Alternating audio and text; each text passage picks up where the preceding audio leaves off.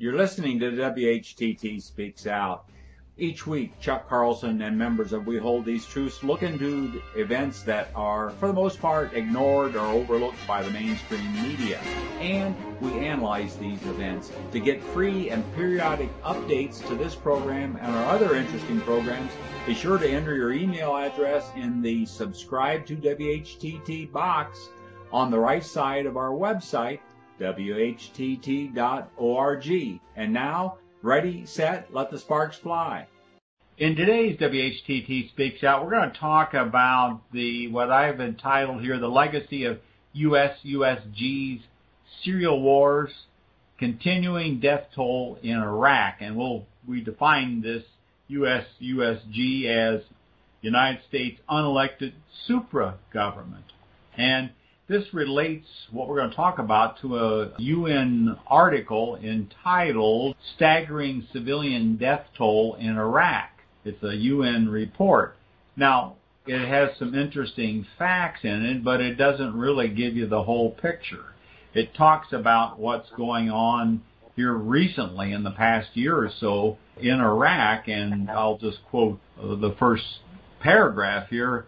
January 19, 2016, the United Nations report released today details the severe and extensive impact on civilians of the ongoing conflict in Iraq with at least 18,802 civilians killed and another 36,245 wounded between January 2014 and October 2015, while another 3.2 million people have been internally displaced due to violence. And one of the things they further on down here quote, ISIL continued to subject women and children to sexual violence, particularly in the form of sexual slavery, referring to the UN report. And then it says, in a press release, the special representative of the UN Secretary General for Iraq, Jan Kubis, said, quote, despite their steady losses to pro-government forces, the scourge of ISIL continues to kill, maim, and displace Iraqi civilians in the thousands and to cause untold suffering, unquote. And of course, what they're not talking about is the legacy that was left by the United States by our two wars on Iraq starting in 1991 under George Herbert Walker Bush and then continuing in the Clinton administration with the embargo and there was bombing during that time frame in the 90s. And then, of course, again under George W. Bush, starting with the war in 2003. And so the legacy, of course, is we've created a civil war condition there. We've helped, and as in our rep- other reports, we have, in essence, created these enemies, including ISIL, through the actions and reactions of people to what the United States is doing. So we want to talk about this a little bit tonight and frame it also. Why aren't the churches in America speaking and praying for the cessation of these kinds of activities that are being caused by the United States through our actions, these serial wars that we're perpetrating all over the world, particularly on the Muslim countries for the last 25 years. Chuck, I want to ask you on this UN article. It seems to lay all the blame of civilian death on the, uh, the ISIL or ISIS. There's no mention of any other nations causing civilian death in this UN article. So, That's uh, true. So, uh, any other sources that basically put our fingerprint on the on the civilian death in these countries? Yeah, I don't happen to have the stories in front of me, but there are numerous stories that talk about. Nobody's bashful about talking about the Russians bombing civilians in the process of trying to hit ISIL. And of course, Russia's been criticized for bombing the moderate, so-called, quote, moderate opposition to the Assad family. In other words, we're not supposed to hit the moderate Turks, for instance, who are revolutionaries in Syria trying to eliminate the government. We're only supposed to hit ISIL. But in the process of bombing whoever they're bombing, there have been stories about Great Britain hitting civilians. I haven't heard about them doing any more bombing. I think they did a sort of a token thing that lasted a couple of days and they went away, as they usually do. Russia and the U.S. has been the subject of criticism for hitting civilians. I don't have the stories in front of me, but if you search, you'll find them. We're talking about Iraq now. There has also been recent stories about Iraqis killed by U.S. bombing in Iraq. And these bombings, as you may remember, we thought we were out of Iraq, but we're not quite out. There's also uh, mercenaries working in Iraq who've never been taken out. And so we really don't know what's going on there. But uh, there's been a, was a recent story about a number of people who were actually bombed in Iraq by U.S. Air Force trying to hit ISIL.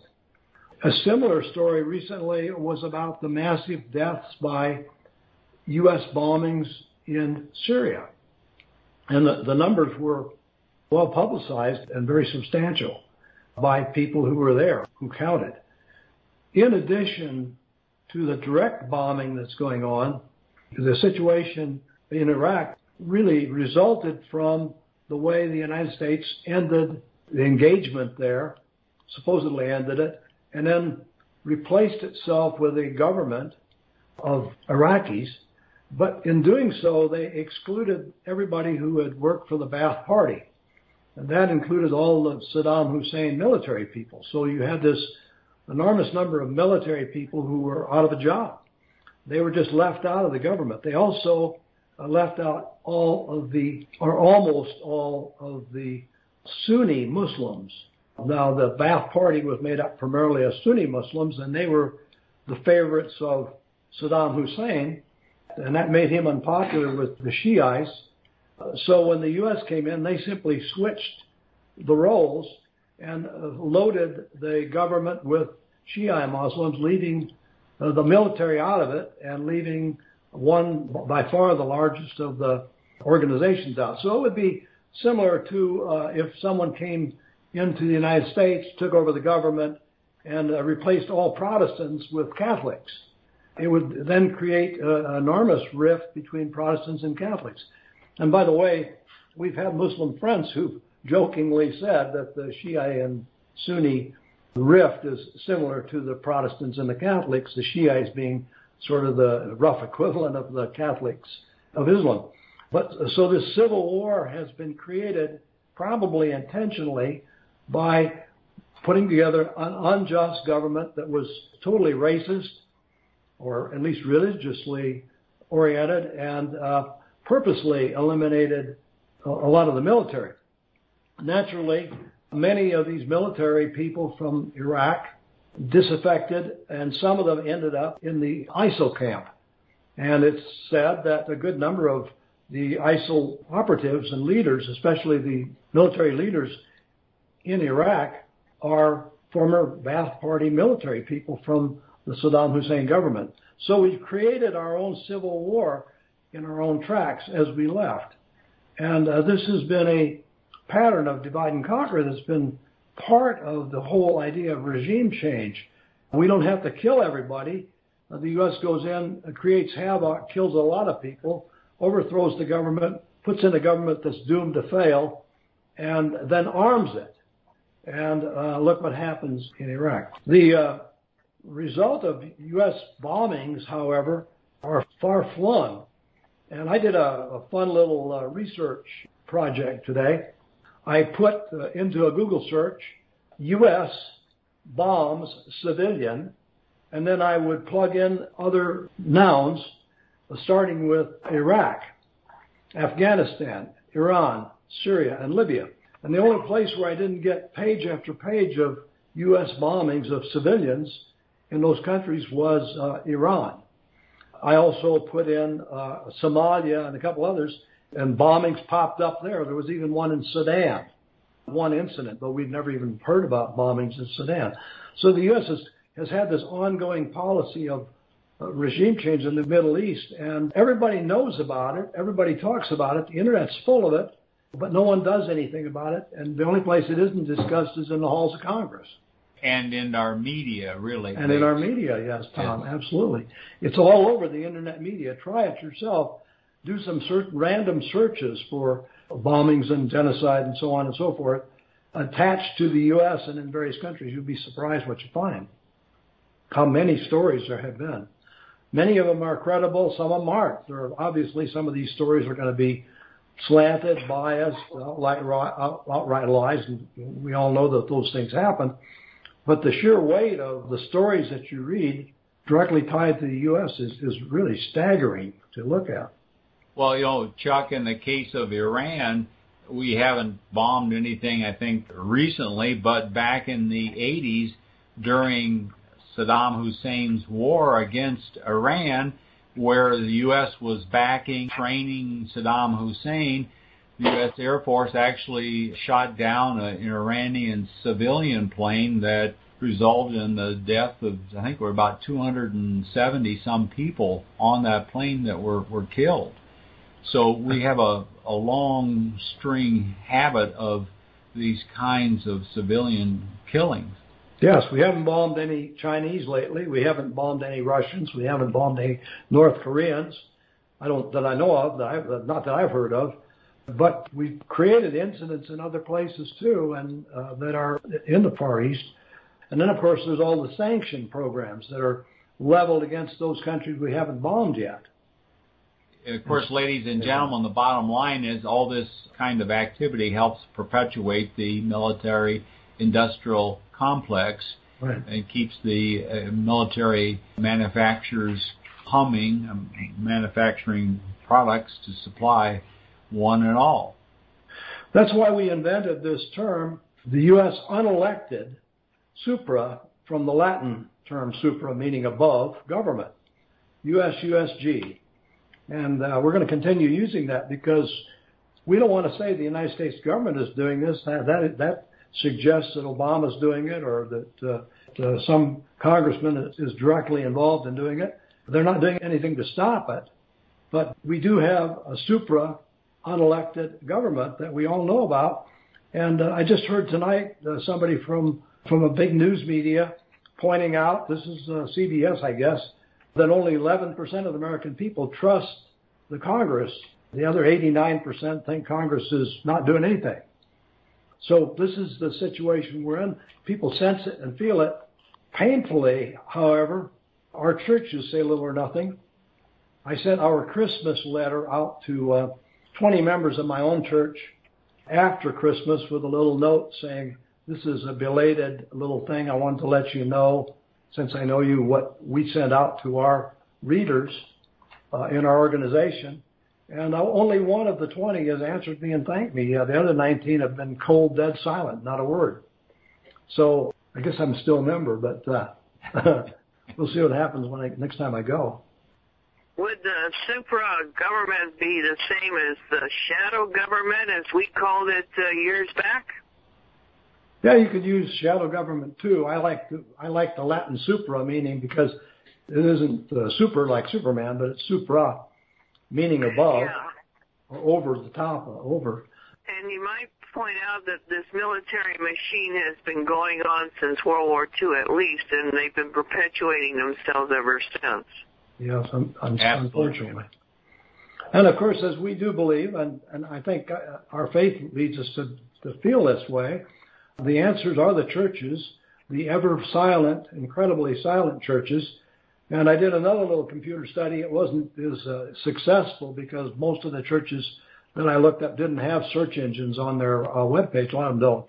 But I searched prayer for peace in some of the big churches I could find that had search engines. And some of them returned nothing, got back nothing when you search their website for prayer for peace. So this was our Christmas letter. Churches should be praying for peace, and unfortunately they're not. And if we took all the time to really search, we'd find out that very few, at least very few of the evangelical churches do pray for peace. Well, I think that's Chuck because it's kind of a political thing. I know in my own church there was a big, they had a prayer thing oh, a couple of years ago going on weekly for the troops. And so uh, you can pray for the troops. That's kind of politically correct. But praying for peace may ruffle the feathers of the the warmongers amongst the evangelicals. The war fathers, the fathers of the soldiers. Yeah. yeah. So maybe you could uh, pray that for the soldiers and also that they would be have the good fortune as not have to have to kill anyone. Yes. Yeah. We want to use might and not uh, negotiation. You look at this recent incident where U.S. Navy boats wandered, we don't know if it was by accident or by plan, onto Farsi Island controlled by the Iranians and a very sensitive uh, military base there. And much was made out of this that they captured our men. We could think, what would happen if the Iranians came into our waters? There'd be righteous indignation all over the place wanting the heads. Well, we were in the wrong and people still were angry at Right. the audacity of these Iranians taking Americans and holding them for wasn't even 24 hours. Without a vision, the people perish, and we don't have a vision of peace. That's just a nebulous uh, concept, apparently, and Jesus is the Prince of Peace, but we have no concept of what peace really is. Absolutely. You know, Very well said, Leslie.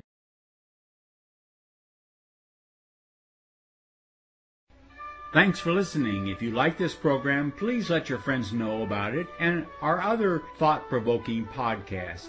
And be sure to visit our website, whtt.org, for a wealth of information on Christian Zionism and other critical issues that we face. Also, at whtt.org, you can watch for free our award winning documentary film, Christian Zionism The Tragedy and the Turning, Part 1. Join us in our efforts to wake the town and tell the people. Start small, think big, and press on towards the straight gate.